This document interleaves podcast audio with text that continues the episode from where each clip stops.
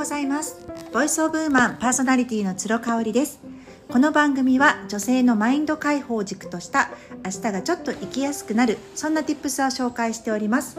月1配信予定で対談会も復活しております。先月2月は練り切り講師藤本ひろみさんとの対談をお届けしておりまして大変好評をいただいております。アーカイブからお聞きいただけますのでよろしかったら聞いてみてください。さて今日はですね私が週6日配信しておりますメールマガジン「つろごろく」の昨日配信分をさらに掘り下げるという内容でお届けします。昨日はねあのウクライナ侵攻ロシアのウクライナ侵攻について、え家族で話し合ったよっていう内容にしました。うんまああまり時事ネタは取り扱わないように気をつけてはいるんですよね、まあ、なぜかというと時事ネタってどうしてもですね鮮度が落ちてしまって数年後にアーカイブとして聞いた時に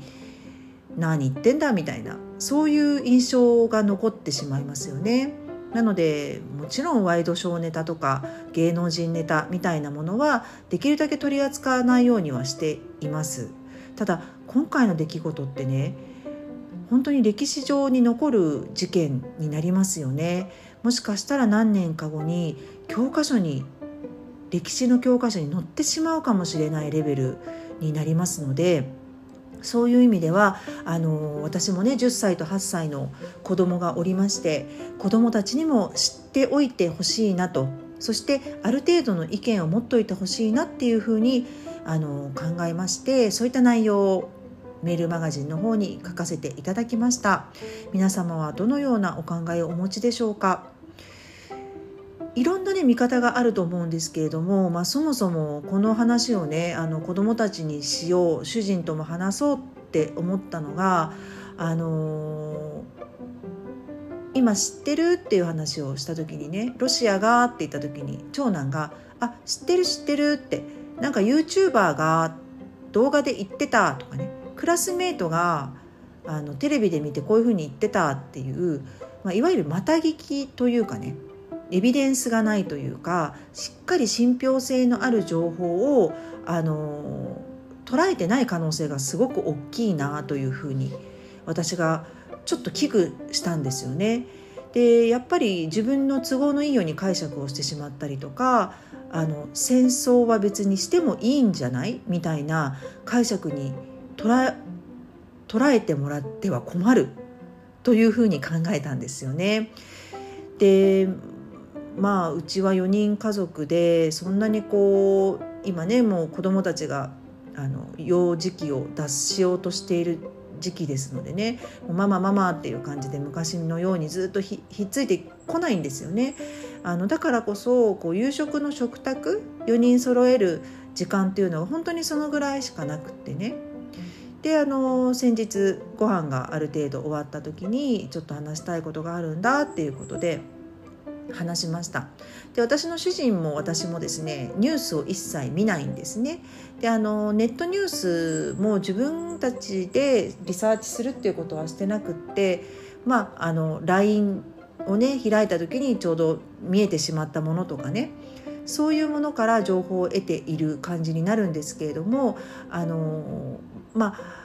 今はネット社会になっておりますのでニュース自体がどんなに情報操作をしても現地に行って現地から発信する人がいる限りやっぱりそこに真実があるっていうふうに私たちは思うしか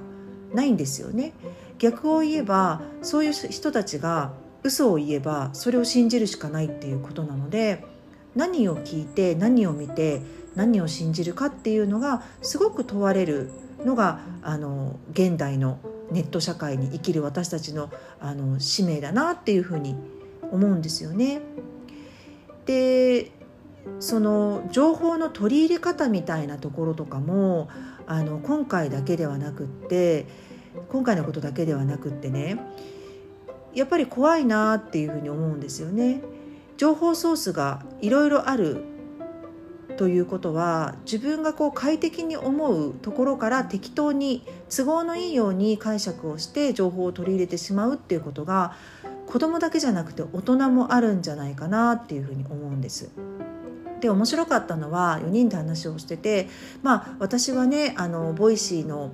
あの社会派ブロガーのちきりんさんの音声配信だったりとかあと中田あっちゃんのあの YouTube 大学みたいなところでちょこちょこね、えー情報をいただいていたりとかあと舛添要一さんですね。舛添さんのあの Voicy なんかもあの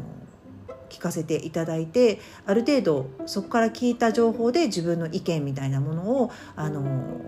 構築していってるような段階なんですけれども私の主人は同じく私と一緒でねテレビとかワイドショーとかニュースとか見ないんですけれども、まあ、ネットニュースを主に見るんですよね。携帯からの情報っていうのを見ていてで今回あの日本人のね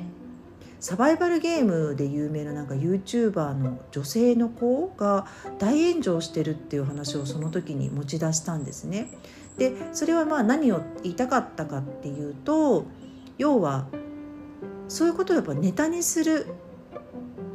あの収入が欲しいからとか理由はいろいろあると思うんです。話題になりたい話題をね、えーと、の人になりたいからとかそういう旬な、えー、話題を提供したいからとかっていろんな理由があると思うけれどもやっぱり扱っちゃいけないネタってあったりとか人道的にどうなのって思われることとかモラルが問われるような内容みたいなところっていうのはあるんだよっていうのを主人は言ってました。私その事件というかね炎上のことは全く知らなかったのであの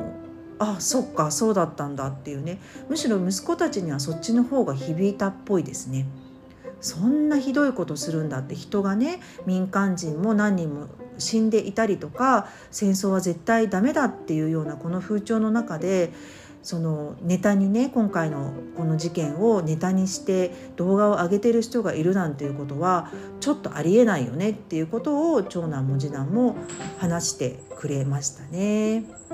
うんなので、まあ、あの自分はすごく都合のいいようにあの世の中を見ているし世の中の情報も取り入れてるんだよってあの